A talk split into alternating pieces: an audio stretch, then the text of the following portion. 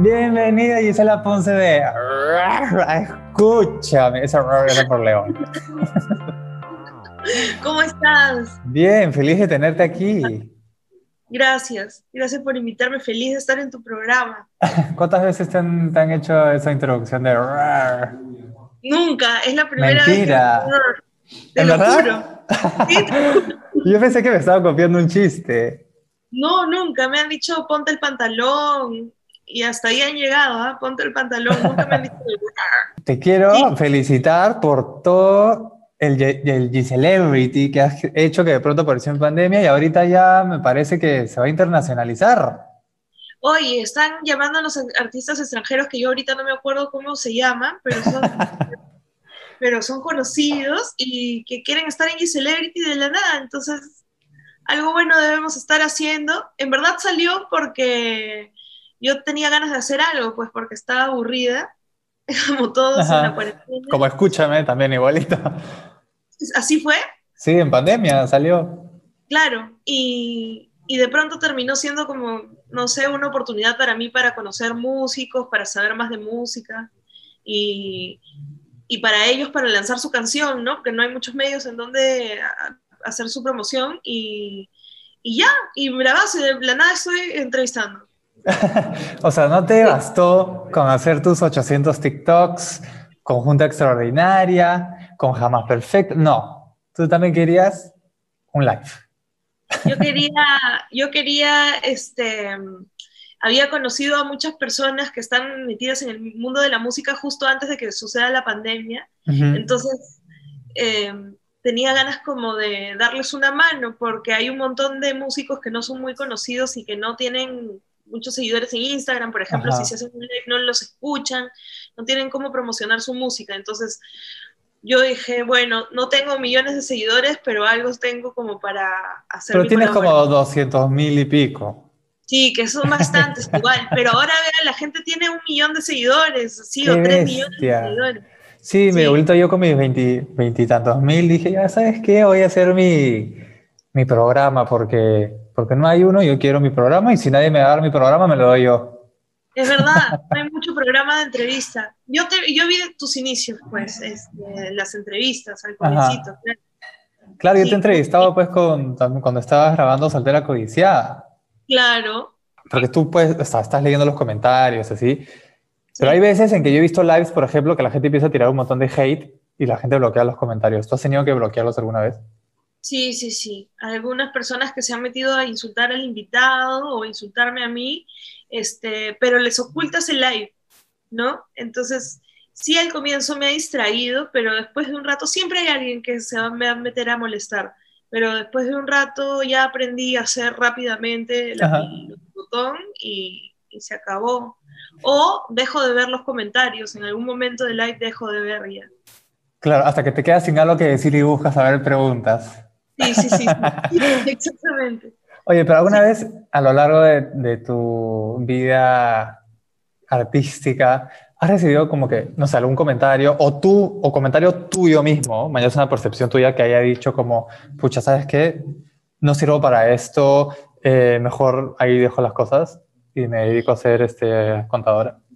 Constantemente pienso en dejar mi profesión, sí. ¿En serio? sí, porque o sea, bueno, ahorita hay un descanso de eso, pero hacer eh, una temporada tras otra, tras otra, que es un montón de suerte y es este, lo que más me gusta hacer también y estoy agradecida, pero a veces actuar cobra factura porque involucra mucho de tus emociones, entonces de la nada estás repitiendo una historia terrible todas las noches. Claro. Y algo hace, ¿no? Entonces sí agota y digo, ¿para qué estoy haciendo esto? ¿Por qué me estoy sometiendo a, este nivel de exceso de energía y de pronto un sentimiento de pena horrible que tengo, por el que tengo que pasar? Entonces digo, ¿por qué estoy haciendo esta, por qué estoy en esta profesión loca? Claro. ¿Por qué me hago esto? ¿Por qué me hago esto si yo ya soy así? ¿Para qué me hago esto? Entonces, este, sí, y pienso que de repente me iría bien eh, en Máncora, ¿no? Y como claro, alquilando cuartos. Así es. tu bungalows. Sí, mira, en verdad, yo, bueno, no soy, no es que sea actor, pero he actuado un par de veces. Eh, y la única vez que he hecho microteatro, que era una comedia, que eran cinco funciones de 15 minutos, yo terminaba agotado, o sea, y, y, también de energías, o sea, por más que era chongo, mi personaje era como que bien tenso, entonces yo me quedaba con esa tensión el resto de la noche. Sí, sí, agota. Sí, entonces me imagino tipo obras trágicas, pucha, hay que ser fuerte, ¿ah? Sí, y hay que saber separar también, pero a veces no, no le hace. Pero por eso se dice que los artistas somos este, bohemios porque vivimos de noche, porque seguramente después de trabajar de noche nos quedamos un rato libando las penas. Oye, ¿y en TikTok has libado tus penas? Ahí me imagino que te sueltas así. En TikTok soy muy feliz Igual últimamente estoy, como, me arrepiento de noche, los hago feliz de día y después de noche me arrepiento porque este, siento que me quita seriedad, no sé. De pronto me veo bailando y digo, ¿por qué estaba haciendo esto? ¿Qué pasó esto me? Pero la verdad es que mientras lo hago soy muy, soy muy feliz. Pero te imaginaste que iba... Dime, dime. Y no solamente tengo mi TikTok, sino también el de un personaje que se llama Mariana, Mariana Holler. claro, que lo he visto. Y su famoso chicle, que es otro personaje. sí, ¿te imaginaste que ibas a hacer este, sensación en TikTok? ¿O fue de pronto? Yo, yo, creo que fue una cosa de cuarentena que la gente estaba bien pegada a su teléfono y, y de repente yo empecé a decir TikTok cada tres segundos y por ahí entraron de curiosos, porque ya no estoy, ya no tengo tantos views como antes. Ah, es que lo que pasa es que la gente ya creo que de, de todo lo que estaba metida en redes han ido dejando poco a poco porque ya no hay cuarentena, pues, ¿no? Ya no hay cuarentena, claro. Este... Pero, pero fue muy divertido hacerlo, y todavía hago y, te ¿Cuántos seguidores? Claro, nos seguimos ahí. ¿Cuántos seguidores tienes ya en TikTok? 200, a, a ver, voy a ver ya. Ya. Yo me acuerdo, te, te cogí, cogí, tu audio de un video tuyo que estabas enseñando el, a bailar el acorio de Boy Toy de Anaide Cárdenas.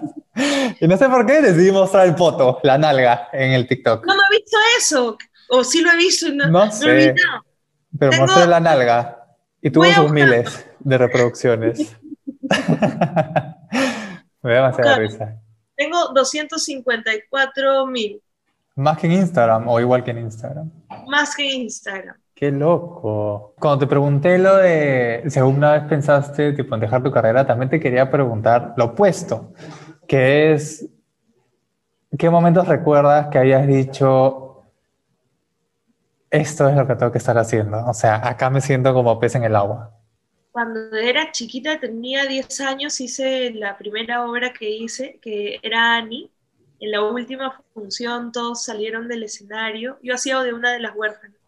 Fui dramaticísima a despedirme del escenario, tocar el piso, bailar. Creo que canté una canción de la obra y, y, se me acercó uno de los actores del elenco y me dijo, ¿por qué lloras si vas a volver? Y yo sentí que eso era una como señal del universo y en ese momento dije ya, entonces, entonces sí, esto es. Y creo que en ese momento y seguramente varios después, cuando he tenido la oportunidad de cantar en el musical 2010, que em, me dejaron cantar eh, una canción de Wicked, Gravity, y, y, como no teníamos este, todo lo necesario para la producción, me pusieron una polea y me jalaron de una cuerda para que pueda volar. Y yo patitas así para poder cantar y mantenerme en el centro porque me iba de costado. Este, y, ese fue un sueño, por ejemplo, ahí también dije, sí, estoy haciendo, estoy haciendo lo que me hace feliz. Qué cool. Un aplauso para la Poseo. Ahora quiero hacer un jueguito, ¿ya? Es un jueguito que va a probar tus dotes de improvisación y de canto eres como yo, una pop lover. Quiero que me digas cuáles son tus tres pop stars favoritas. Britney. ya, Britney. Beyoncé. Ya. Y Lady Gaga. Vas a escoger tu canción favorita de cada una. Ya, primero vamos a empezar con Britney. Toxic. Ya. Ahora quiero que me digas cuál es tu plato peruano favorito. La papa la huancaína. ya. Y ahora quiero que me cantes el coro de Toxic cantándole a la papa la huancaína.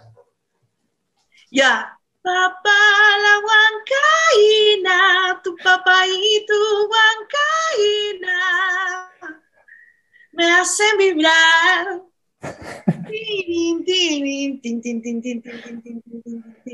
Mezclas papa y ají y ya está. Papa la huancaína, amo cómo se siente estar tan cerca de ti. Eres papa la huancaína.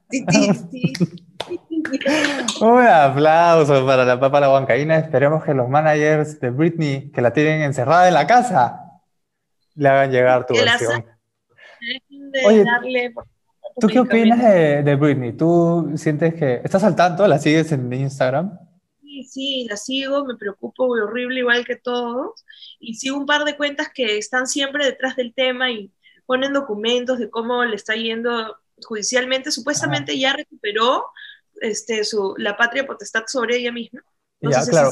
Porque, chicas, si no saben, había toda una batalla legal con Britney contra su papá, porque su papá era prácticamente dueño de todo lo que hacía Britney y de las decisiones que ella tomaba. Entonces, ahora ya recuperó, ¿no? Totalmente, sí, dicen que ya, pero igual, no sé, ojalá que ya se estén desintoxicando, pero la verdad es que se le ve como, como que no está bien y ya no sé si es culpa de los papás o si ya nuestra Britney, hay que cuidar a Britney. ¿Tú qué opinas? ¿Que va a sacar otro disco o no? No, yo tampoco creo, ¿no? Mejor no, que descanse. Eso es verdad. Tipo, yo siento que ya, ya hizo su disco, el último disco estuvo chévere, y es como momento de que viva tranquila en su mansión. Sí, que viva tranquila en su mansión. Debe ser eh, bien falta ser tan famoso, ¿no? Y tan, desde tan chiquita. Queremos a Britney. Sí, queremos a Britney. Free Britney, free Britney. Free Britney. Ahora, tu canción favorita de Beyoncé. este. Halo. ¿Cuál es, no tu parte del cuerpo, sino la parte del cuerpo que no te gusta? El, codo. 3, 2, 1 y va. Qué feo tu codo, codo, codo, qué feo tu codo, codo, codo, codo, codo, qué feo tu codo, es tu codo. Ya. Ahí te la llevo fácil, pues, porque repite Halo, Halo, Halo. Ah. Te la has llevado fácil. Ya, entonces esta me la pongo más difícil, me la pongo más difícil. Ya, Lady Gaga, ya Shallow. Ah, a tu amor platónico de Hollywood. Justin, no es de Hollywood, no sé si es Hollywood. Famosa, famosa. A Justin Timber. Ahí está, ya sé, le vas a cantar a Jessica Biel, la esposa de Justin Timberlake, que te lo ha robado. Ya. Porque eres así,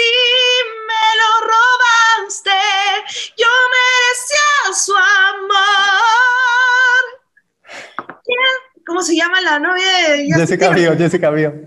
Y tú no te compares, no tengo tu cuerpo yo. no déjamelo a Justin Timberlake. Pero déjamelo, por favor. Por favor, Jessica. Un aplauso. Ahorita te caen los agentes de Jessica Biel demandándote. ¿Y te gusta Kylie Minogue? me gusta Kylie Minogue, pero no soy su fan este, acérrima. Ah, muy mal te cuelgo. Chicas y chiques, recuerden ver los G-Celebrities, que son los lives que hace Gisela, hablando con todos los músicos por doquieres, de todas partes, de todo tipo de música, de toda clase y de todo este. No sé qué estoy diciendo, pero lo vean. Y gracias a ti también por invitarme y ojalá que muy pronto se acabe esto y podamos parar.